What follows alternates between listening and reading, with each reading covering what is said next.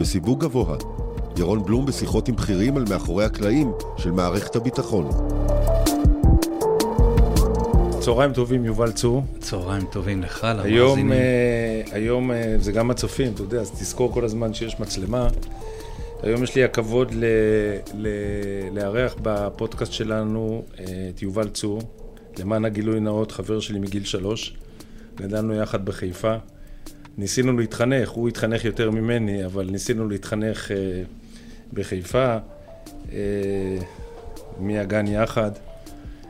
אה, יסודי, חטיבת ביניים, בוסמת.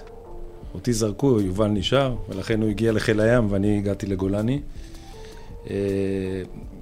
יובל צור, קצין בכיר בצה"ל, תת-אלוף, היה סגן מפקד חיל הים.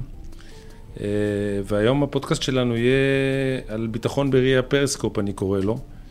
אבל בכל מקרה, קצת אי אפשר בלי לספר קצת על יובל היקר. נולד בחיפה, בוגר בוסמת, כמו שאמרתי קודם. תודה שאתה פה, ו... נראה לי שסיפרת הכל ואפשר לסגור את. אפשר לסגור, אבל אני לא, הנה, אבל רק שתדעו, כן. זה יובל, זה חיל הים, הכל, הכל, אה, הכל מאבטחים, האבטחה פה לא הייתה משהו. לאשינג, לאשינג. הלאשינג, זה מאבטחים גם את המשקפיים, אבל זה כן. נפתח לו, אז אה, אני אחר כך אלמד אותו מה שאני זוכר מחיל הים, מצופי ים, חיל הים כבר לא הגעתי. בכל מקרה, אני חושב שזה יהיה פרק מרתק ומעניין, כי... אה, לא סתם קראנו לזה הביטחון בראי הפריסקופ, אני חושב שיש לנו המון מה לדבר גם על פרויקט הדולפין, על היסטוריית קבלת ההחלטות ברכש הצוללות, בכלל על התפתחות הצוללות בעולם וכמה שייטת הצוללות אה, חשובה למדינת הצוללנים, על תאונות של צוללות, ואי אפשר, אני חושב, בלי השואה וההימצאות של יובל ומשפחתו בגרמניה, אני חושב שזה פרק מאוד מאוד אה, מעניין ומרגש. מאחר ואני מכיר גם את הוריו, אז אני יכול להגיד שזו חוויה לדעתי מטלטלת, כמו שאני מכיר, אבל אנחנו נדבר על זה. אז בוא, יובל, בוא נתחיל בהתפתחות הצוללות בעולם. נראה לי שקצת היסטוריה, אני אזכור שיש לנו בין 40 ל-50 דקות, אני מניח שזה יגיע ל-50 דקות, אז קדימה. טוב, צוללות על הנייר אה, בתצורה כזו או אחרת היו מתקופות אה, קדומות. אה, עד הרמה של בן אדם מכניס את הראש לכד. ויורד מתחת למים. אבל באמת צוללת ראשונה שצוללת, זה בערך ב-1610-1620, קורנליוס דרנל, הולנדי, אה, שבחסות המלך הבריטי למעשה עושה את הצוללת הראשונה שצוללת, היא צוללת בנהר התמזה. אה, הצוללת הזאת הייתה צוללת משוטים, אה, אפשר להגיד סירה תת-מימית.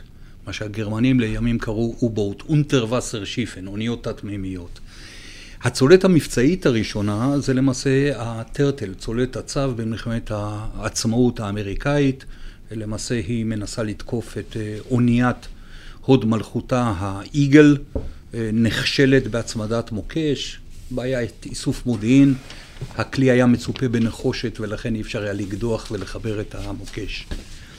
בתחילת המאה ה-19 למעשה כבר מתחילות באמת להיבנות צוללות יותר במובן של מה שאנחנו אומרים אה, צוללת, אה, צרפתים, אה, איטלקים, למעשה הצוללות כובשות את מקומם במלחמת העולם הראשונה. בכלל, מלחמת העולם הראשונה ומלחמת העולם השנייה, אפשר להגיד שזו מלחמה אחת עם אותן מעטרות והפסקה של 30 שנה בין המלחמות. המטרות הגרמניות לא השתנו, ובשתיהן הצוללות היו בחזית.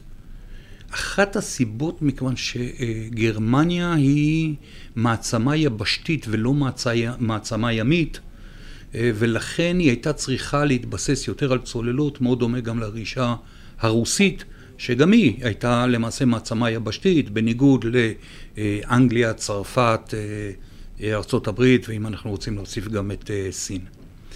אה, מלחמת העולם השנייה, או מלחמת הצוללות במלחמת העולם השנייה, השאירה איזושהי טראומה אה, בפני, מפני צוללות, טראומה שתשפיע גם לימים על החלטות של בן גוריון. אנחנו רואים שלמעשה בשנות החמישים פעם ראשונה צוללות עוברות מעידן שטח לעידן חשאיות, אני קורא לזה. עידן שטח זה אומר, הן נבנות כספינות, החרטום שלהן מאוד דומה לספינה, והן צוללות לקראת התקפה. כאשר אנחנו מדברים בשנות ה-50, זה פעם ראשונה שיש לנו צוללות שנבנות במבנה הקלאסי של טיפה, שהם מבנה שמאפשר התקדמות הידרודינמית הטובה ביותר במים, ולמעשה מאותו רגע כל הצולות פחות או יותר הן באותה צורה, והן מתקדמות, אם זה קפיצה אחת אה, להנאה גרעינית, שזה הנאוטיליוס, צוללת אמריקאית שלמעשה עברה מתחת לקוטב הצפוני, עשתה מסע של 4,000-5,000 מייל. כשאתה אומר עשתה מסע, כמה עומק שהיא הפליגה? אה, היא הפליגה סדר גודל של, בחלק מהמקומות זה גם 60-70 מטר, זה לא חייב להיות עמוק. זה פשוט צריך עונה מסוימת, העונה הראשונה שהם ניסו לעבור הם לא הצליחו כי הם לא באו בתקופה הנכונה לעבור מתחת לקרח, מתחת לקוטב הצפוני למעשה. אה, בעונה השנייה הם הצליחו מבצע שאם אני זוכר נכון נקרא מבצע סנשיין אה, ולמעשה הסתיים אה, בהצלחה. זה למעשה הצועדת הגרעינית הראשונה. אנחנו נדבר אולי בהמשך על בחור בשם היימן ריקובר שהיה ראש התוכנית של הצוללות הגרעיניות, יהודי מומר, הוא זה שהוביל כל השנים את התוכנית של הצוללות הגרעיניות, אני חושב כמעט 30 שנה. הקפיצת מדרגה הבאה היא קפיצה בחשאיות, נקרא לזה צוללת גרעינית לעניים יותר. השוודים בסביבות 96 אה, עושים אה, צוללת עם מנוע סטרלינג, זה מנוע שהחומר המחרמצן נמצא בתוך הצוללת ולמעשה אתה מניע דיזלים מתחת למים. אתה לא צריך להתחבר לאטמוספירה. לימים התפתחו עוד מכל מיני טכנולוגיות וגם היום צוללות הדולפין החדשות שלנו הן צולות שנקראות אה, דולפין AAP, Air Independent Propulsion, ולמעשה הן מפליגות חלק מזמנם על תאי דלק. וזה אומר שלמעשה אנחנו לוקחים חמצן, אה, מימן הידרידי, חמצן נוזלי, מחברים אותם, פולטים מים ומייצרים חשמל. בדיוק תהליך הפוך לאלקטרוליזה, ולמעשה ככה אנחנו מנותקים מהאטמוספירה. אבל יש לו, יש לו תוחלת של זמן שהוא יכול לשהות מתחת בוודאי, למים. בוודאי, זה הכל תלוי של כמה חומרי אה, ייצור אתה לוקח, אם זה חמצן ואם זה מימן הידרידי, ומבחינת מהירות, מה הספקי תאי הדלק או כמה תאי דלק אתה... אתה לוקח. אבל למעשה אנחנו נמצאים היום שתקופות ארוכות, שבועות, אפשר להיות uh, מתחת למים בלי צורך להתחבר לאטמוספירה שוב, זה סוד הגובה של צוללת, העומק של צוללת? אה, כן, זאת אומרת שום צוללת לא תיתן בדיוק את עומקי הצלילה עומקי הפעולה המרביים, מה שאנחנו uh, קוראים, אבל בגדול רוב הצוללות היום רוצות לרדת לאזור של 250-300 מטר. יש במים כל מיני שכבות שלא ניכנס להסבר. אה, יש אה, פלנג, פלנקטון עמוק שנמצא בשכבה מסוימת. זאת אומרת, יש סיבות, נקרא לזה, של חשאיות, למה לרדת לעומקים האלו. היו צוללות צבאיות כמו צוללות האלפא הרוסיות שירדו גם ל-900 מטר, אבל באמת שאין צורך בדבר הזה. עכשיו, צוללת, ההבדל בין צוללת גרעינית לצוללת אה, שמונעת במתאים ומדלק, זה זמן השהות מתחת למים. כן, זה זמן השהייה, אבל אה, לא פחות מזה, זה כמה מהר אתה יכול להפליג לאורך זמן. בסוף צולות גרעיניות נבנו על מנת לחצות מרחקים ארוכים אה, במהירות. לייצר את ה-power projection בתפיסה האמריקאית, את הקרנת העוצמה או את הקרנת הכוח. אין קשר, צוללת גרעינית לא בהכרח נושאת נשק גרעיני.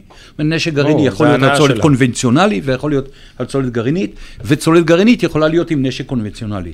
by the way, הסיור הראשון עם טילי פולאריס, לצורך העניין, שהם טילים אה, בליסטיים גרעיניים, נעשה כבר בשנת 1960, גם כן על ידי צוללת אמריקאית שקראו לה ג'ורג' וושינגטון. אבל אני אשאל שאלה שאני מניח שהצופים, מאזינים שלנו ישאלו, למה ישראל לא, עוסק, לא, לא, לא, לא מחזיקה צוללות שמונעות בכוח גרעיני? קודם כל, ישראל לא יכולה לקבל קוראים גרעינים, אה, קוראים גרעין יכולות לקבל מדינות שחתומות על ה-NPT, על ה-Non-Proliferation Treaty. ישראל היא אחת מהמדינות שלא חתומה על האמנה הזאת, ולכן היא גם לא יכולה לקבל, גם אני מניח שלא יהיה מי שימכור לה. את הדבר הזה, ונשאלת שאלת הצורך. אז כאיש מקצוע אני גם אומר, אין צורך.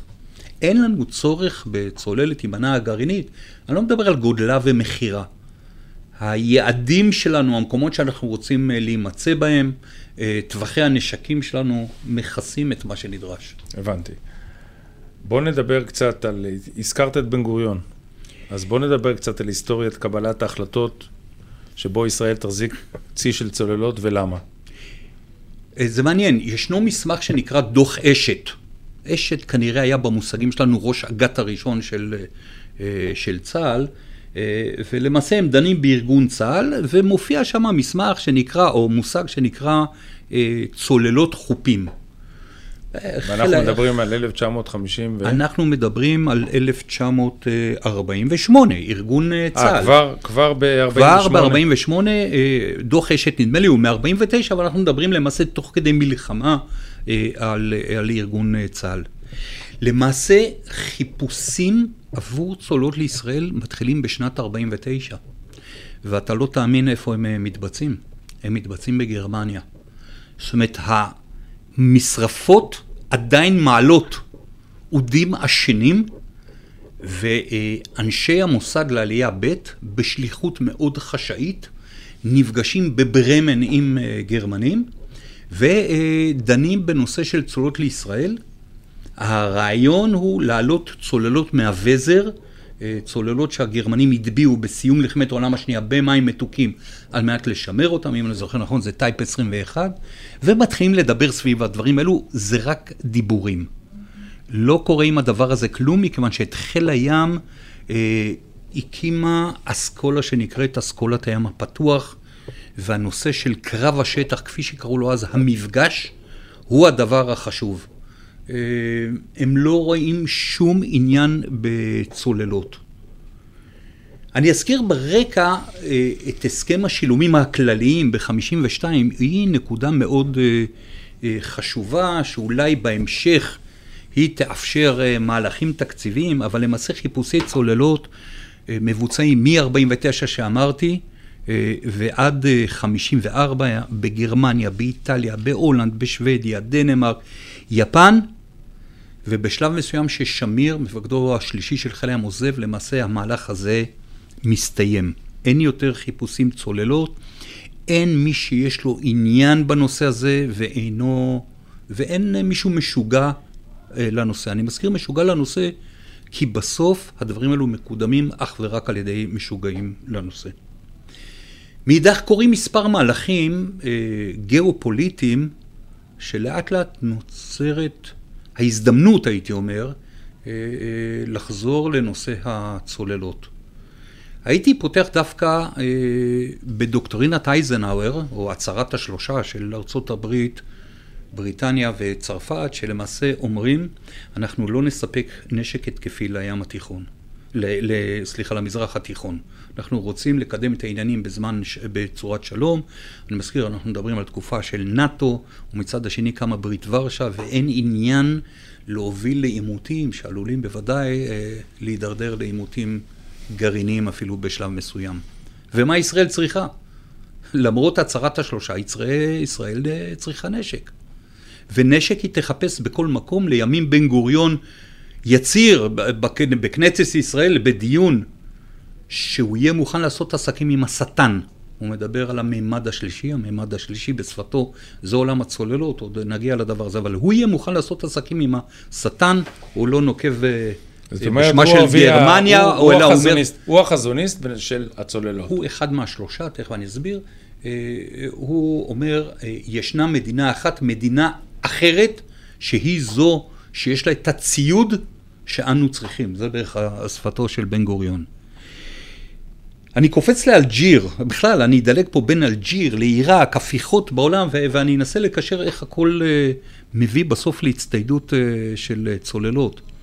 אז uh, בשנות ה-50, בסביבות uh, 55, ישנו מרד uh, באלג'יר, מרד הגנרלים, ארבעה גנרלים צרפתים שמתגוררים באלג'יר, שהם נגד מתן עצמאות uh, uh, לאלג'יר, הם עושים את המרד. Uh, כן, אני מזכיר שיש שם ארגון שאנחנו מכנים היום ארגון טרור, זה היה FLN, ארגון מוסלמי צרפתי, ולמי יש מודיעין על הארגון הזה? למדינת ישראל. ומדינת ישראל מעבירה את הנתונים האלו לצרפת, ואפשר להגיד שזה תחילתו של האביב בינינו לבין הקי דה אורסי, משרד ההגנה הצרפתי, אה, והשפעה על מדינת ישראל, מה שקורה בשנות ה-50 משנסונים, דרך בתי ספר אליאנס, הכל זה צרפת, צרפת, צרפת. וצרפת, אה, כמו, שהיא מביאה את הכור בדימונה, על ידי מי? על ידי שמעון פרס, ומשנת 52 שמעון פרס הוא יד ימינו של אה, בן גוריון, והוא מודע לנושא של רצונו של בן גוריון אה, בצוללות, אבל זה עדיין לא מספיק חזק. וב-55 קורית עוד עסקה מאוד חשובה, שלמעשה די מפרה את דוקטורינת אייזנהאואר, העסקה הצ'כית. מהי העסקה הצ'כית? אה, זה לא שצ'כיה, צ'כסלובקיה דאז, מספקת אה, אה, נשקים למצרים, אלא למעשה רוסיה מספקת, ברית המועצות מספקת את הנשקים האלו, רק על מנת שלא יגידו שזה ברית המועצות, העסקה נעשית למעשה באמצעות צ'כסלובקיה. ומצרים מקבלת מטוסים, טנקים, כמות ציוד אדירה, ובין היתר ארבע צוללות מדגם רומאו. מי שעוקב אחרי מסען של הצוללות האלו ביומנו, מה הן עושות יום-יום, כיצד הן מפליגות, באיזה מהירויות, מה אנשינו בצרפת שעוקבים אחריהם, זה בן גוריון. הכל מופיע ביומנו של בן גוריון, אני לא זוכר אם ביומן הגלוי או ביומן החסוי יותר נקרא, אבל הכל מופיע ביומנו של בן גוריון. ומכיוון שמצרים מקבלת צוללות, אז מדינת ישראל אומרת בואו נערך נגד צוללות. עדיין לא חושבים על צוללות. בואו נערך נגד צוללות. ומוצאים את האדם המתאים, יוסלה דרור. מי שלא מכיר, יוסלה דרור הוא יוסלה הובר, איש מעגן מיכאל, איש שהקים את יחידת הצלילה התת-מימית בפלמ"ח, מי שהטביע את אוניית הנשק הסורי באיטליה, את הלינו, במבצע יחיד, נכנס לבית סוהר, ברח, קנה ציוד צלילה, קנה חומרי נפץ, עשה מבצע יחיד והטביע אוניית נשק אה, אה, שעמדה להוביל כמויות נשק אדירות אה, לסוריה. אה, היה רב סרן בקומנדו הימי, הקים את היחידה התת-מימית שם, ולמעשה יוסלה נבחר לצאת לקורס נצ"ל בצרפת. ושיוסלה יוצא ב-50... מה זה נצ"ל? לוחמה נגד צוללות. אוקיי. ושיוסלה יוצא לצרפת, נופל לו האסימון. הוא אומר, מה זאת אומרת נגד צוללות? אנחנו צריכים צוללות. הוא מתחיל להבין מה זה המילה צוללת ומה עומד מאחוריה.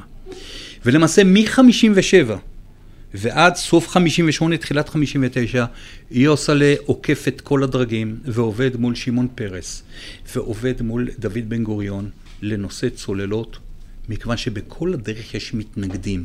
דיין מתנגד, אה, אה, מפקדי חיל הים מתנגדים. מפקד חיל הים בכלל אה, אומרים לו, בן גוריון אומר לו, אני החלטתי צוללות ונראה אחר כך אולי תקבל משחטות. הכוונה היא להביא את אחי יפו ואחי אילת, שתי המשחטות. זה בגלל תקציב? זה בגלל מה? לא, יש פה, יש פה אה, פנומנה, אני קורא לה, שקורית כל הש... כמעט כל השנים בדרג, המ... בין הדרג המדיני לדרג הצבאי.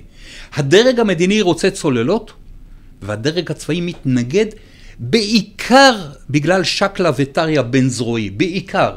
אה, אה, מכיוון שדברים כאלו הם בסוף תקציביים, ובשלב מסוים זה גם יכול לקחת משימות מזרועות יותר מרכזיות, ואולי זה יעמיד את חיל הים במקום אחר. אני רגע קופץ להגעת אחי דולפין הראשונה לארץ בשנת 98, שקם עזר ויצמן מעל בנמת הכבוד, הוא היה נשיא, ישראל, נשיא המדינה בטקס, והוא אומר, יש חיל הים.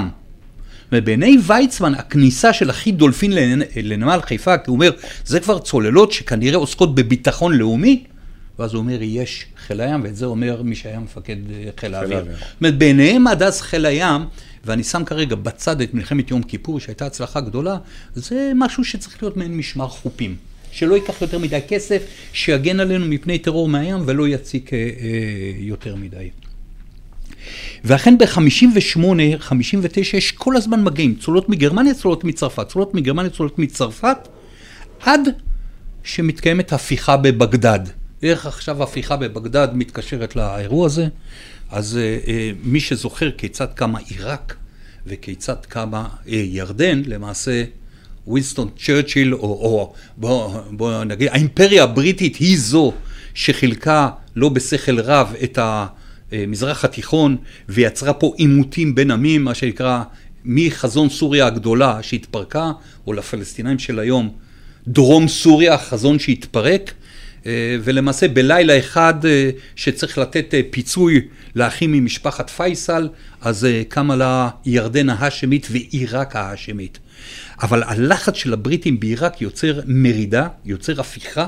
למעשה של גורמים קיצוניים, והחשש הבריטי הגדול הוא שההפיכה הזאת תזלוג לממלכה ההאשמית בירדן. ולמעשה עבדאללה יאבד את אביו של חוסיין האבא, כן? יאבד את מקומו לצורך העניין, וכמובן צריך לשכוח, האינטרס, הירדן, האינטרס הבריטי הוא כמובן אנרגיה, אנרגיה, אנרגיה, דלק, דלק, דלק. זה האינטרס הבריטי אה, מעבר להודו המעבר להודו שהוא אינטרס חשוב. כתוצאה מזה מבקשים ממדינת ישראל להטיס כוחות לירדן ישירות מעל מדינת ישראל, זאת אומרת לחצות את, אה, את שמי המדינה. בן גוריון מקציב כמות מסוימת של כוחות, נדמה לי שהם מבקשים אלף חיילים להטיס אותם במטוסים, מישהו עוקב אחרי הכמות ומגלה שלמעשה הטיסו אלפיים ויותר חיילים, ובן גוריון מאיים להפיל את המטוסים, ופה מתחיל משא ומתן. אוקיי? ותוצאות משא ומתן לעשות את זה קצר יותר, זה מדינת ישראל תקבל טנקים ותקבל צוללות. והנה כך מגיעות להם שתי הצוללות הראשונות, אחי תנין שמגיעה ב-59, מניפת דגל ב-58, מגיעה בדצמבר 59, דרך אגב שנת הולדותנו ירון, בשנה שנולדנו, אה, וזהו, למדינת ישראל יש שתי צוללות. עכשיו מה עושים איתם?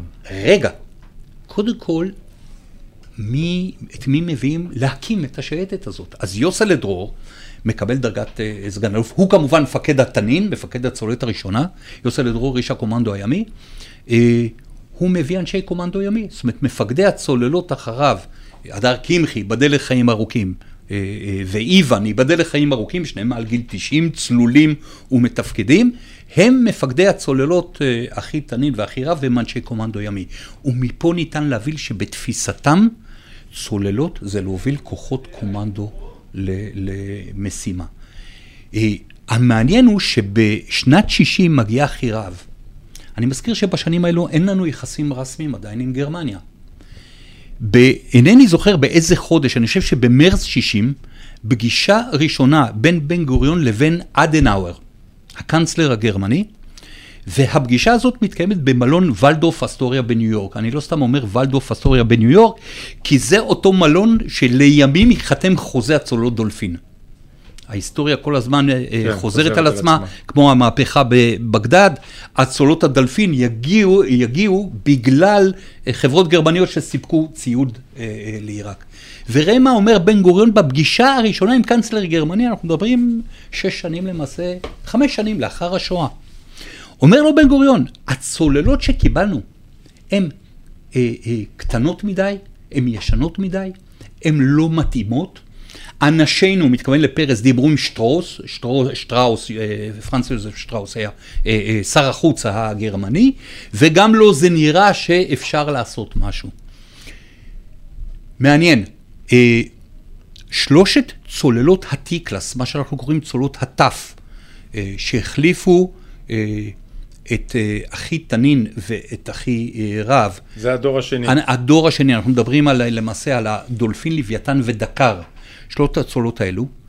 הם שוב פעם, הם צולות יד שנייה בריטיות, אפשר עוד מעט נשים אנקדוטה אחת על הדקר. הראשון, הדולפין הראשונה. הראשונה. כי גם בסט הנוכחי יש דולפין. נכון. מאיפה היה כסף לצוללות? והנה המעורבות גרמנית, אבל שים לב באיזה צורה. הרי בהסכם פירוק הכוחות של גרמניה, גרמניה חולקה לארבעה אזורי שליטה למעצמות השונות, והיא הייתה צריכה לשלם את נוכחותם.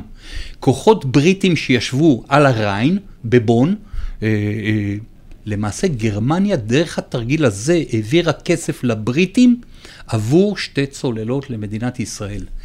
אה, האם זה היה מתוך כספי השילומים הכלליים עדיין לא הצלחתי לעלות על הדבר הזה, אבל הצלחתי לעלות שזה היה המעבר הכספי. הדקר למעשה לא הייתה מתוכננת למדינת ישראל, הייתה צוללת אחרת ברשימה, בסלינג ליסט של הבריטים, ולמעשה הטוטם, טוטם אומות שבטי אינדיאני, שהיה הסמל של הצוללת, ובין הצמתים ישב אותו טוטם אינדיאני, שכאשר הצוללת הזאת הייתה, הייתה עדיין בשירות הבריטי ב-43, היא הגיעה לקנדה והיא קיבלה את זה משבט אינדיאני, את הטוטם. ומהרגע שאותו טוטם נגנב, נעלם בצוללת, צוות הצוללת סירב לצלול עם הצוללת הזאת. ולכן הצוללת הזאת נכנסה לרשימת המכירה למדינת ישראל במקום צוללת אחרת שיצאה. זאת אומרת, הצוללת הזו יוצרה בשנת 40 ומשהו. 43. על ידי מי? על ידי הבריטים. על ידי הבריטים? על ידי הבריטים. במסגרת המלחמה היא הגיעה גם uh, לחוף המערבי של האטלנטי, אינני זוכר. ויודעים למה היא טבעה? לא, היא לא טבעה. אתה מדבר עכשיו על הדקר, על למה הדקר טבע? אנחנו יודעים לשלול למה היא לא טבעה, אני לא חושב שזה. אני, אני אגיד ככה, היא לא טבעה עקב פעולת חיצון, היא לא טבעה עקב, עקב פעולה עוינת, היא לא טבעה עקב התנגשות בכלי שיט, היא טבעה אה, אה, כשילוב של, הייתי אומר, כנראה בעיה טכנית עם, עם פעולות, של, פעולות חירום של צוות, שיכול להיות שהיו אה, מאוחרות מדי. הדברים האלו לא ניתנים להוכחה, יצא דוח מסודר של חיל הים בנושא הזה. בואו ננסה, מאחר ואנחנו כבר אחרי 27 דקות מרתקות, בואו ננסה לעבור לשנת 96, שבו אתה מתמנה כמפקדי הראשון של הצוללת אחי דולפין, וגם אה, אה, בנוסף להיותך קצין פרויקט אה.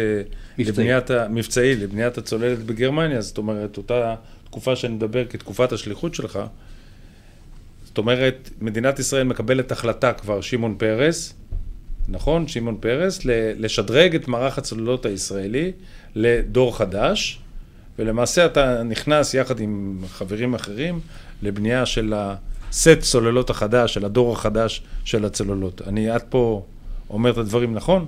אה, כן, אה, אני בכל זאת רוצה מילה אחת על צולות הגל. כי צולות הגל זה פעם ראשונה שמדינת ישראל רכשה צולות חדשות, אבל היא עדיין, הן צולות גרמניות, שלא ניתן היה, עד, לא ניתן היה לרכוש, בגלל החוקים של מדינת ישראל, לרכוש מגרמניה, ולכן הם תכנון גרמני שנבנו במספנות ברו בסקוטלנד, אבל צוותי צוללות ישראלים התאמנו עם צוותי צוללות גרמנים בחשאי בגרמניה, אה, וגם פה יש איזשהו מעגל אה, שלימים חוזר. אה, צולות הגל הם עדיין לא היו תכנון חדש, הם לא היו תכנון שלנו. הם היו תכנון דומה לצוללת 206 גרמנית. למעשה, מלחמת לבנון הראשונה, 1982, הצולות עשו פעולות ייחודיות, הייתי אומר, בשת"פ אה, אה, של כוחות חי"ר בחוף, כולל קיתוק. רפול מאוד התלהב מהדבר הזה ואמר, תביאו לי עוד צוללת. תסביר לי לבן קיתוק אדם... זה אומר אה, בדיוק כמו קט"ק, קצין תצפית קדמית, שיש אה, כוחות חי"ר שמקתקים תותחנים. זאת אומרת מודיעין, הצוללות- מודיעין, מודיעין מדויק למערך היבשתי של צה"ל. לא רק זה, מטווחים אמיתיים, עושים. תיקוני אומדנה, קצר, ארוך, ימין, שמאל, בהתאם לזוויות. מרימים אה, פריסקופ. אה, פריסקופ, כן. ואומרים להם, בדיוק ככה. ליוו למעשה, נדמה לי זה היה חטיבה 35 שהלכה לאורך ציר החוף, ליוו את החטיבה וליוו את אה, אה, כוחות סיוע האש בנושא הזה. הדבר הזה הוביל לזה שרפול אמר, עוד צוללת, הסבירו לו, אי אפשר, זה לא בדיוק ככה עוד צוללת, זה פרויקט, זה מורכב וזה. אפשר להגיד שזה במידה מסוימת התניע את פרויקט הדולפין, שהתרומם, בוטל, התרומם, בוטל, אה, התפצלו לשני צוותים, צוות בארצות הברית, צוות בגרמניה. אה, למעשה רצ... באו בהצעה לאמריקאים לבנות צוללות בארצות הברית. האמריקאים, הצי האמריקאי אמר, אם תאלצו אותנו לבנות צוללות קונבנציונליות בארצות הברית, ננתק את הקשרים. הם לא- הם לא רצו לחזור לצוללות קונבנציונליות, הם רוצים להישאר רק בגרעיניות. ואז העבירו חקיקה מיוחדת, ביל, מה שנקרא חקיקה מיוחדת בקונגרס, שאפשר להמיר מטח סיוע לדויטשמרק, למטבע קשה אה, גרמני. אבל גם אז בוטל, היה סוגיות של הלוי, שפרויקט הלוי בוטל, שוב פעם התפנה כסף, היה ויכוחים, לאן נלך, ואז באה מלחמת המפרץ. מלחמת המפרץ, צריך אה, לזכור, אנחנו קיבלנו הנה 39 טילי סקאד, כמדומני, לא עשינו יותר מדי, אבל כחלק מתוצאות המלחמה, אה, התברר שחברות גרמניות סיפקו לעיראק דברים, וכאן זה הוביל שוב פעם למהלך פוליטי, שלמעשה דמי ה... נקרא לזה דמי הפיצוי, דמי השתיקה, גרמניה מממנת בנייה של שתי צוללות אה, למדינת אה, ישראל. אבל אני חייב רגע הם- לשאול שאלה מכוונת. למעשה בממשל, בממשלות השונות יש החלטה שצריכים צוללות לא רק לטיווח, לטיווח מטרות אה, זה, מה המטרות הנוספות שהמדינאים רואים חשיבות בצוללות לישראל? צוללת יש לה דימוי הרתעתי. מכיוון שאתה מבין שאתה מסתכל על הים, אתה לא רואה כלום. אבל רגע, יש שם משהו. והמשהו הזה יכול לתקוף אוניות במבואות נמלים, המשהו הזה יכול אה, להקרין עוצמה על החוף, אה, המשהו הזה יכול להביא מודיעין כי הוא דני דין, הוא רואה ואינו נראה. זאת אומרת, צוללות זה תמיד מימד הרתעתי ונוח גם לקברניטים להשתמש בהם, מכיוון שהפרת ריבונות במים היא הפרת ריבונות, מתחת למים היא הפרת ריבונות שאתה לא רואה אותה. זאת אומרת, אתה יכול להסתובב בכל מקום בעולם ולא רואים אותך. ולכן אין פה עניין בדיוק של חוצה קו. ברור שאתה חוצה קו, אבל זה לא נראה הדבר הזה. לכן מפקד הצוללת צריך לדאוג גם לא לסבך את מדינת ישראל בזה שהוא אה, מתגלה, ומכאן חשיבות החשאיות האדירה.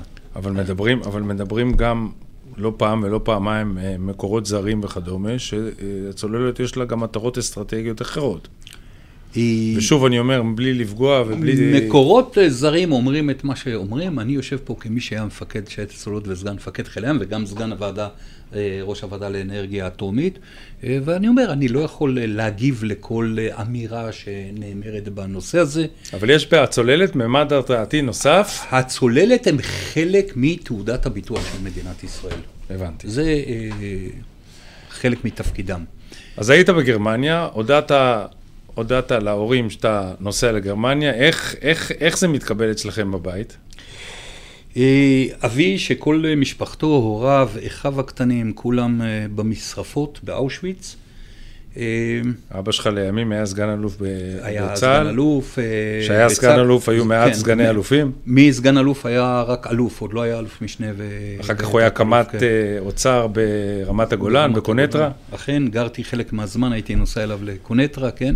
אה, היה לנו גם אה, מכונית שתמיד התחילה באות ק', ק'14, ק'28, על שם קונטרה רבתי. אה, אני מנהל שיחה עם אבי. אבא שלי אומר לי, בוודאי שאתה יוצא, ואתה לוקח מהם, ואתה לוקח מהם כמה שיותר. הם חייבים את זה. החוב לביטחונה של מדינת ישראל אסור שיופר אף פעם, ולמעשה עם הדברים האלו אני הולך, ומלווים אותי בהרבה מאוד אירועים במהלך השנים. אה, אני אציין כמה אירועים בגרמניה שקשורים אה, לדבר הזה. לפרויקט הדולפין. בפרויקט הדולפין, בזמן. אנחנו, כן, אנחנו גרים בעיר שנקראת אמדן, היא היכן שגרמניה והולנד נפגשות אה, בים, שם למעשה נבנות הצוללות. ומכיוון שאני צריך לעבור בכל המפעלים בגרמניה שבונים אה, רכיבים לצוללות, אני נע ונד ברכבות. ותמיד אני רואה אה, קרונות עץ אה, בצד במקומות שכוחי אל, וזה מיד מעלה לי את התמונות של הטרנספורטים, בוודאי מבודפשט, מהרציף או מרציף 17 בברלין. התמונות האלו לא עוזבות אותי.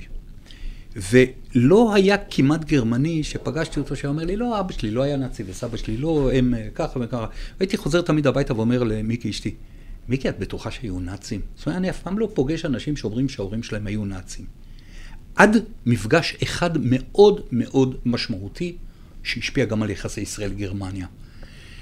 והמפגש הזה הוא מפגש עם, אה, אה, לימים, קפטן איינס הברבך, אלוף משנה גרמני, מי שפיקד על שייטת אה, הצולות הגרמנית.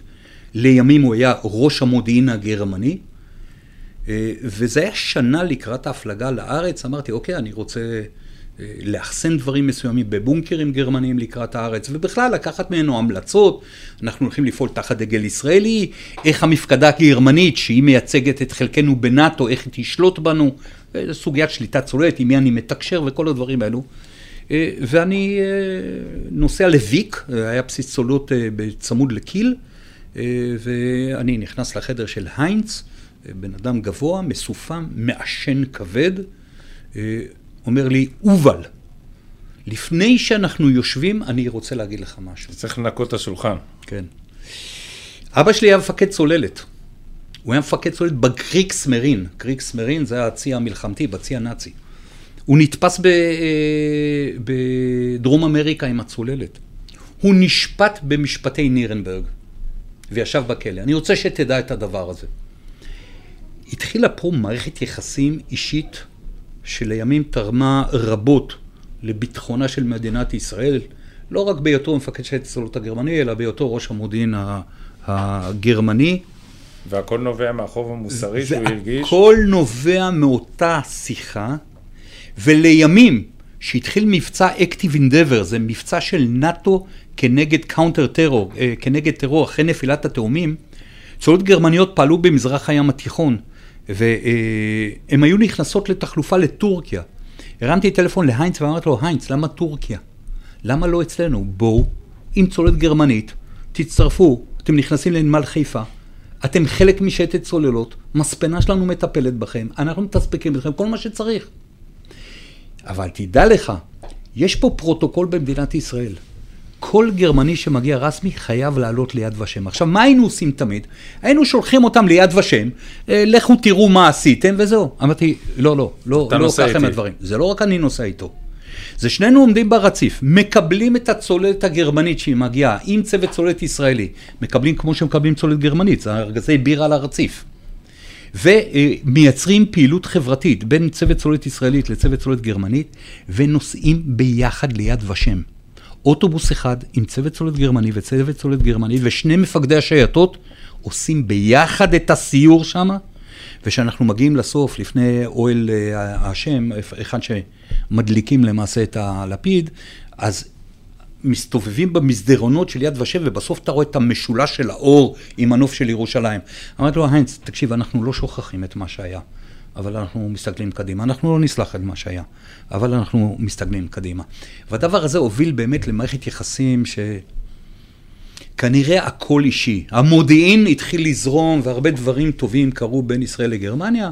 אני חושב שעל זה הם כיבדו אותי ב-2005, על ההובלה של למעלה מעשור של אה, היחסים הביטחוניים המיוחדים בין ישראל לגרמניה. דרך אגב, אם אני זוכר נכון, זה 12 למאי 2005, זה בדיוק יום ה-40 שנה ליחסי ישראל-גרמניה. אני רוצה לשאול אותך שאלה שהיא מתבקשת, בטח היום בעידן ה... מה שקורה לנו פה במדינה. אה, צוללות, השש צוללות. האם הכרחי שצוללות, כל הסיפור של התיק, אה, כבר לא זוכר כמה אלפים זה, אבל התיק הזה, הנושא הזה של הצוללות, האם באמת נדרש מספר 6, 9, כמה צוללות באמת נדרש, האם ההחלטה היא החלטה מקצועית, האם, היו פה, האם היה פה היבטים פליליים, היבטים אחרים בעיניך, ואיך אנחנו רואים את הדור הבא של הצוללות, לאן אנחנו הולכים. לא, שאלה ארוכה. היבטים פליליים נשאיר לחוקרים של להב 433, לפרקליטים ולבתי המשפט. אני לא עוסק בזה. האם יש מסקנות על רכש, על רכש למדינת ישראל, נהלי רכש? בוודאי שיש, ויש ועדה של משרד הביטחון שעוסקת בזה. בואו נתחיל עם מספר הצוללות. כפי שאמרתי, פרויקט דולפין היה פרויקט של שתי צוללות. של אה, אחי דולפין ואחי לוויתן. אי אפשר, אי אפשר לקיים יכולת, אתה לא תצליח להחזיק צוללת אחת בים אה, אה, מסביב לשנה במובנים סטטיסטיים. כן, אתה צריך תחזוקה, תיקונים, בוודאי, זה דומה למטוסים, בגדול זה דומה למטוסים, משלוש יוצא אחד, פה זה קצת שונה אולי, קצת שונה הדבר הזה. ולכן, כאשר בא עמי אילון ואמר, יש אופציה של הצוללת השלישית הכי תקומה, צריך לממש אותה, אז uh, התשובה הרגילה של מדינת ישראל זה אין כסף, כי זה לא חשוב לצורך העניין, של הצבא, כי זה שקלא ואתריה בן זוהי. ופה שוב פעם הדרג המדיני, רבין, היה איש במשרד החוץ, אינני זוכר את שמו, שבא ואמר לרבין, תקשיב, בהסכם השילומים נקבע שמדינת ישראל יכולה לתבוע את חלקה של גרמניה המזרחית, את ה-DDR לצורך העניין, אה, אה, וזה בערך 20 אחוז. רבין הגיע עם הדבר הזה לכל, אה, ידידנו, שלא אזכיר את שמו, שהיה קב"ט באותה תקופה בגרמניה, נכח בפגישה, וכל התפוצץ מהנושא הזה מכעס, ואמר, אתם תקבלו חצי צוללת. ואז היה צריך לאתר עוד 120 מיליון דולר, מטה כללי לא הסכים לתת, ועמי אלון החליט החלטה אדירה לדעתי, משכן את חיל הים במטח אה, הקשה שלו למשך עשר שנים. זאת אומרת, אני עוד כסגן מפקד חיל הים שילמתי למעשה, אני. אה, חיל הים שילם את התשלום האחרון שלו בגין הכי תקומה. אבל הדרישות עולות והצרכים עולים, ומה שמדינת ישראל רצתה מאיתנו, אי אפשר לעשות עם שלוש צוללות. אי אפשר. ולכן קמה ועדה, היא פורסמה, ועדה ש... ועדת איבל, על שם מי שהיה ראש הוועדה, תת-אלוף איבל הגלעדי, שהיה אה, רח"ט התכנון של צה"ל, והוועדה הזאת הגיעה למסקנה שצריך חמש צוללות. גם נגד המהלך הזה יצא מפקד חיל הים. ויצא הרמטכ"ל נגד המהלך הזה, וגם פה... בגלל הכסף, בגלל, בגלל הכסף הכספי. ובגלל המשמעויות הנגזרות, שזה ייקח אולי משימות גם מזרוע אחרת, זה ישנה את האיזונים בצבא. וגם פה שוב פעם היה נדרש לעקוף דרגים, בין, אה, אה, במקרה הזה, אה, תרומתי מסוימת מחיל הים. ביחד עם יואב גלנט שהיה מזכיר צבאי של שרון דאז, ושרון, גם פה היה צריך להעביר איזושהי אינפורמציה אה, ולנסות מה שנקרא אה, לעקוף את הגזרות האלו, ואכן כך היה. וההחלטה של שרון הייתה חמש צוללות, ולא רק זה, אכן נבצרו אותו של שרון, זיכרונו לברכה. ניסו לפתוח, מטה כללי ניסה לפתוח את ההחלטה הזאת, ויאמר. לזכותו של אולמרט שהוא תיקף את ההחלטה הזאת כפי שהיא. אבל פה אנחנו עם חמש צוללות. איפה השישית הגיעה? איפה השישית? אה, כאשר התבררו משמעויות של משימות ועוד כמה דברים, אני בתפקידי כראש מטה חיל הים, וכבר הייתה לי מחלקת צוללות ומחלקת אמצעים תת-מימיים, זו המחלקה הטכנית, ואנחנו יושבים ויורדים ממש לחישובים מפורטים של דברים, ואנחנו מגיעים למסקנה שאנחנו חייבים שש צוללות. ואנחנו חייבים שש צוללות לא רק בגלל למלא יותר טוב את המשימה, אלא איך אתה עובר בין דורות. תראה, צוללת בונה אותה ל-30 שנה. זה אומר שכל 15 שנה תצטרך לבנות דור צוללות. אי אפשר לשפץ, עכשיו, איך... אי לא, אפשר לא. לשפץ צוללת אחרי תקופה מסוימת שהצוללת עובדת. ירון, יש ציים שמחזיקים אה, צוללות גם 70 שנה.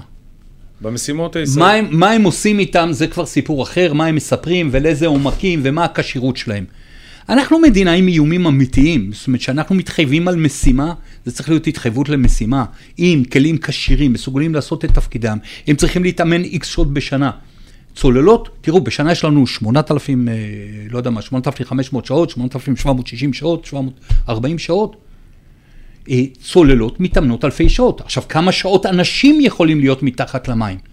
כיום אנשינו עושים סדר גודל של מעל 2,500 שעות בשנה מתחת למים. 2,500 זה 110, 110 לילות. מתחת, שליש מהשנה אנחנו מתחת למים. יש גם החיים, יש החזקה, יש אימונים, יש כל מיני דברים. כלל החשבונות פלוס החשבונות של ניהול משק. מה יהיה ביום שגם אה, אה, חייהן של שלושת הצוללות הראשונות יסתיימו, ונשאר עם שתי צוללות, עד שיגיעו שלושת הבאות. איך נצליח עם שתי צוללות שגם צריכים לעשות משימות מסוגים שונים, גם לאמן צוותים שיצאו לצולות החדשות בגרמניה, או היכן שייבנו, אנחנו לא מסוגלים לעשות זאת את זה. אומרת, צריך לעבור שעות- לניהול משק, שלוש מחליפות שלוש, ואם אתה שואל אותי, לפחות הדרישה שאני שמתי לדור הבא, שזה לא יהיה ל-30 שנה, אלא ל-40 שנה. זאת אומרת שכל 20 שנה נצטייד בשלוש צוללות, ולהצטייד, אני מזכיר, זה, ש- זה חמש שנות תכנון ושבע שנות בנייה. זאת אומרת, אתה צריך אה, אה, 12 שנה לפני שאתה רוצה צוללת להתחיל את התהליך זאת אומרת, אה, אה, זמן חיים של צוללת בישראל, 30 שנה. 30 שנה, זה מותר, זה, זה, זה מותר, מה שנקרא, ותקני. אחרי 30 שנה אפשר לזרוק אותה לפח. או אתה יכול להקים. ועד, לא, אתה יכול להקים ועדות טכניות אה, אה, על ידי אנשים שאינם מוטים משום לחץ, שיגידו אפשר אולי לעשות עוד שלוש שנים בתנאים האלו והאלו, אולי נגביל את העומק בעשרה אחוז, אני סתם זורק מספרים, ונעשה ככה וככה, ונעשה לה בדיקות אה, אה, אה, בתדירות כזאת וכזאת וכולי. אבל בעיקרון, אם תכננת צוללת ל-30 שנה, אתה צריך לעצור אותה אחרי 30 שנה, אתה צריך סיבות מאוד טובות למה לא, וביטחון. ביטחון. בסוף אתה קודם כל שולח את האנשים למשימה שהם יחזרו בריאים ושלמים. אתה צריך את הביטחון הזה. אז השאלה המתבקשת פה, אחרי שהחלטנו ששש, לא החלטנו, אלא הבנו ששש צוללות נדרשות למשימות שיש בישראל, אולי כבר יהיו, יהיו דרישות חדשות אוטוטו. הצוללת המצרית שמדברים, המכירת צוללות, לא הצוללת, מכירת צוללות המ- המצריות, הגרמניות, האם ההחלטה היא נכונה, והאם אה, היה אפשר לקבל החלטה אחרת? אה, צוללות למצרים הגיעו בשתי בצ'ים, בשתי מועדים שונים, וגם הרבה שנים אחרי שבוצעו דיונים והחלטות. אה, אני רוצה לדבר על ההחלטה הראשונה שהייתה. אה, תראו, בסוף, שמדינה רוצה צוללת ויש לה כסף, סביר להניח שהיא תשיג בשלב כזה או אחר אה, צוללת. אני מדבר על מדינה שאין ביכולתה לבנות צוללות. זה יקרה. וזאת הייתה הנחת עבודה שלי, שמצרים בסופו של דבר היא תשיג צוללות. אם היא לא תקנה גרמנית, היא תקנה רוסית, תקנה סינית, תקנה אני לא יודע מה. כן, ולא בטוח שכל דבר שהיא תעשה, יכול להיות שמבחינתנו יש יתרונות אה, מסוימים שהיא תיקח צוללת ממקום מסוים. אה, תראו, זה שהגרמנים שאלו אותנו מה דעתנו, שאלת נימוס, בסוף הבונדסטאג אה, יכול לקבל החלטה אה, בלעדינו. הנקודה היא כזאת, להבנתי, בתקופה ההיא אה, למ- למצרים היו שלוש אפשרויות. או לקחת צוללות קילו רוסיות, שהן אומנם צוללות משנות ה-80, הן צוללות פנטסטיות. באמת, אני, אני חושב שהן צוללות נהדרות, יצא לי להיות בצי אחר על צוללת כזאת. אפשרות אחרת, הם אה, דיברו אז על צולות הסקורפן, ה-S80, זה היה אז פרויקט אה, צרפתי-ספרדי של צוללות מאוד מתקדמות שלא ידענו כמובן מה הם, כי לא הייתה צוללת מבצעית כזאת, אבל על הנייר הם נראו טוב. והאפשרות השלישית היא 209 גרמנית. 209 זה 206 גדול, 206 זה גל גדול. אה, כולם רואים את הצולת במוזיאון חיל הים, את הכי גל שנמצאת שם. אז זה אותו דבר יותר גדול, ומי שאומר שזה צוללות עם יכולות אסטרטגיות, או צוללות שמתקרבות לצוללות אה, הדולפין, אה, זה אמירות חסרות אחריות. חסרות אחריות. ולכן אני חושב שרכש צוללות אה, מגרמניה על ידי המצרים היא לא אלטרנטיבה כל כך אה, רעה ביחס לאפשרויות האחרות. שעמדו בפניהם, שזה צוללות ש... ש... כן. עכשיו, אם ישראל צריכה לתמוך בזה, בגלי, בריש גלי, או, או מתחת לשולחן, או לא לתמוך בזה, זה כבר דיון אחר. אבל אה, אם חיל הים וצה"ל מוטרדים מהצוללות המצריות, אני לא בטוח שאני רואה את ההיערכות בכוח הלחימה נגד צוללות של חיל הים. שזה אולי, נושא... שזה... שזה נושא לדיון אחר ושיחה אחרת, האם אה, נערכים לדברים כאלה. מאחר ואנחנו כבר ב-48 דקות, אני חייב לשאול אותך שאלה, מה הדור הבא של הצוללות? אה, יותר גדול, יותר כחול. מה זה אומר? הם בצבע כחול, היום פעם הצוללות היו ירוקות, היום לא חשבתי שזה כחול לבן, שזה לא, ייצור לא, ישראלי. לא, לא, לא, יותר כחול. אה, ויכולת שיהיה ארוכה יותר בים. כי בסוף כשאתה מוציא למשימות, יש גם עניין של כלכלת ביטחון לאומי. איך, באמת, כמה אתה משקיע ומה התפוקה שאתה מקבל. ולכן צריך לעשות שהצוללות אה, תוכלנה לשהות פרקי זמן עד פי שתיים ממה שהן שוהות היום בים. זה לא פשוט, צריך לאתר גם את האנשים המתאימים לזה. ברור, אבל מבחינה טכ- טכ- טכנולוגית, אנחנו נצטרך צוללות גרעיניות, או שבצוללות לא, לא, הקונבנציונליות... לא. צוללות קונבנציונליות עם, עם, עם מערכות AIP כאלו או אחרות. אבל למה אתה מסתייג מזה? הרי זה, זה, זה דור אחר לגמרי צוללות. א', לא ייתנו לנו, ב', זה מאוד יקר. ג', זה מהפכה טכנולוגית במדינת ישראל, אין פה ידע להחזיק אה, קוראים תפעוליים אה, כאלו. אה, מדינת ישראל, אם יש לה ידע זה בקורי מחקר, בוודאי לא בקורי כוח, זהו. איך אתה רואה את הצוללות בעידן הבא של חיל הים? כמה המרכזיות שלה תהיה לעומת אה, אה, אה, הכלים האחרים שקיימים? כי אנחנו דיברנו, התחלנו עם צוללת אחת, עברנו לשתיים, עברנו לשלוש, היום אנחנו בשש. לאן אתה רואה את... אה, יוסל דרור דיבר אה, בשנות ה-60 על תריעשר צוללות, זה לא יקרה. זה לא יקרה, המעמסה התקציבית הזאת על משרד הביטחון אה, גדולה מדי, וגם אין צורך מבצעי לאומי ל-12 צולות. אני חושב שהמספר 6 מספק את הצרכים של מדינת ישראל אה, בכל ה... כל מגוון המשימה. שש כל הזמן, זאת אומרת כל הזמן צריך להתכונן. שכל הזמן יהיה לך שש, זה אומר שכ-15 שנה לפני סיום חייהם של שלוש צוללות, תצטרך להניע, להתניע למעשה את הפרויקט. אני רוצה הבא. לסיים במה שאתה יכול לספר על איזה מבצע שהיו, שהיה מעורב, מעורבת צי הצוללות שלנו, אם אפשר לספר, משהו שהוא קצת ככה ישיר טעם של עוד. הים אותו ים והיעדים אותם יעדים. אז לספר על מבצעי צוללות אי אפשר, זאת אומרת כוחנו זה בחשאיות ובשתיקה. אני חושב שעד היום בסך הכל פורסמו שני מבצעי צוללות. אה, אחד זה חלקה של החיתנין אה, במלחמת אל ששת הימים, אה, ששם נפלו אנשי שייטת 13 בשבי, גם שהיא שילחה אותם. והייתה עוד, עוד איזה מבצע אחד שהתפרסם בצורה כזו או אחרת. אני חושב שזה לא הנקודות לדבר עליהן על מבצעי צוללות, החשאיות, זה החשיבות. אפשר לדבר על האנשים בצולות, אנשים מיוחדים. זה הנקודה שהייתי אומר. אין משמעות לכל הטכנולוגיה הזאת ולכל הסכומי עתק שמשקיעים בזה, בלי אנשים מתאימים, מיוחדים, אנחנו קוראים להם ילדי יגולדים, חבר'ה לוחמים עם משקפיים שהם חכמים, אה, שהם שקטים. חותמים המון קבע. שהם מופנמים. לא, חיילים אה, חותמים, סך הכל משרתים כחמש שנים, קצינים נדמה לי היום משרתים שמונה שנים. תזכור שבשביל להיות מפקד צוללת אתה בערך צריך להגיע לגיל 31-32. אה, האנשים, אני, אני אגיד דבר אחד שאגיד לכל אה, מי שעסק בביטחון, זאת תהיה אמירה. אני שירתי 12 שנה בשייטת הצוללות, לא שמעתי את המילה לא. מהאנשים. מהאנשים. לא שמעתי את המילה לא. אני חושב שזה אומר הכל. זה, זה אומר הכל, מי, זה, מי, מי האוכלוסייה הזאת. זהו. אין, המילה לא, לא קיימת.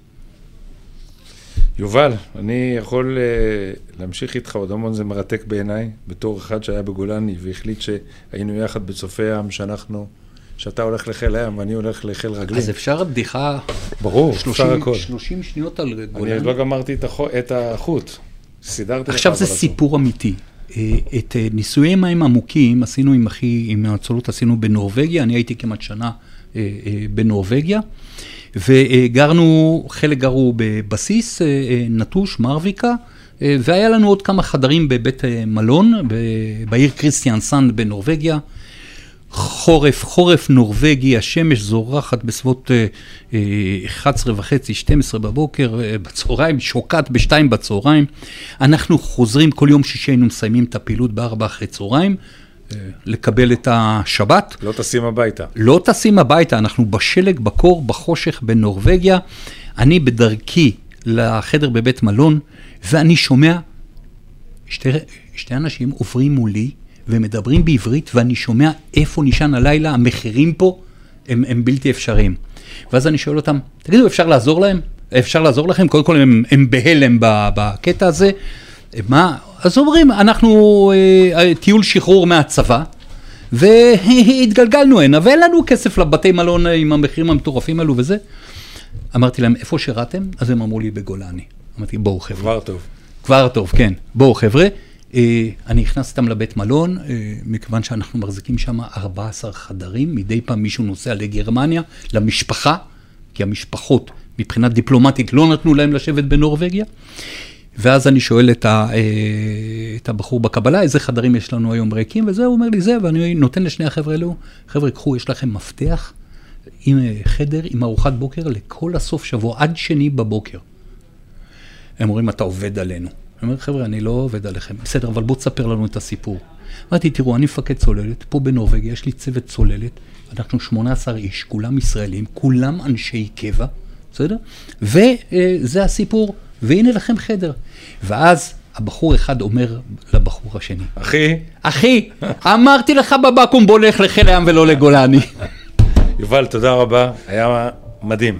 בבקשה. תודה. בסיווג גבוה, ירון בלום בשיחות עם בכירים על מאחורי הקלעים של מערכת הביטחון.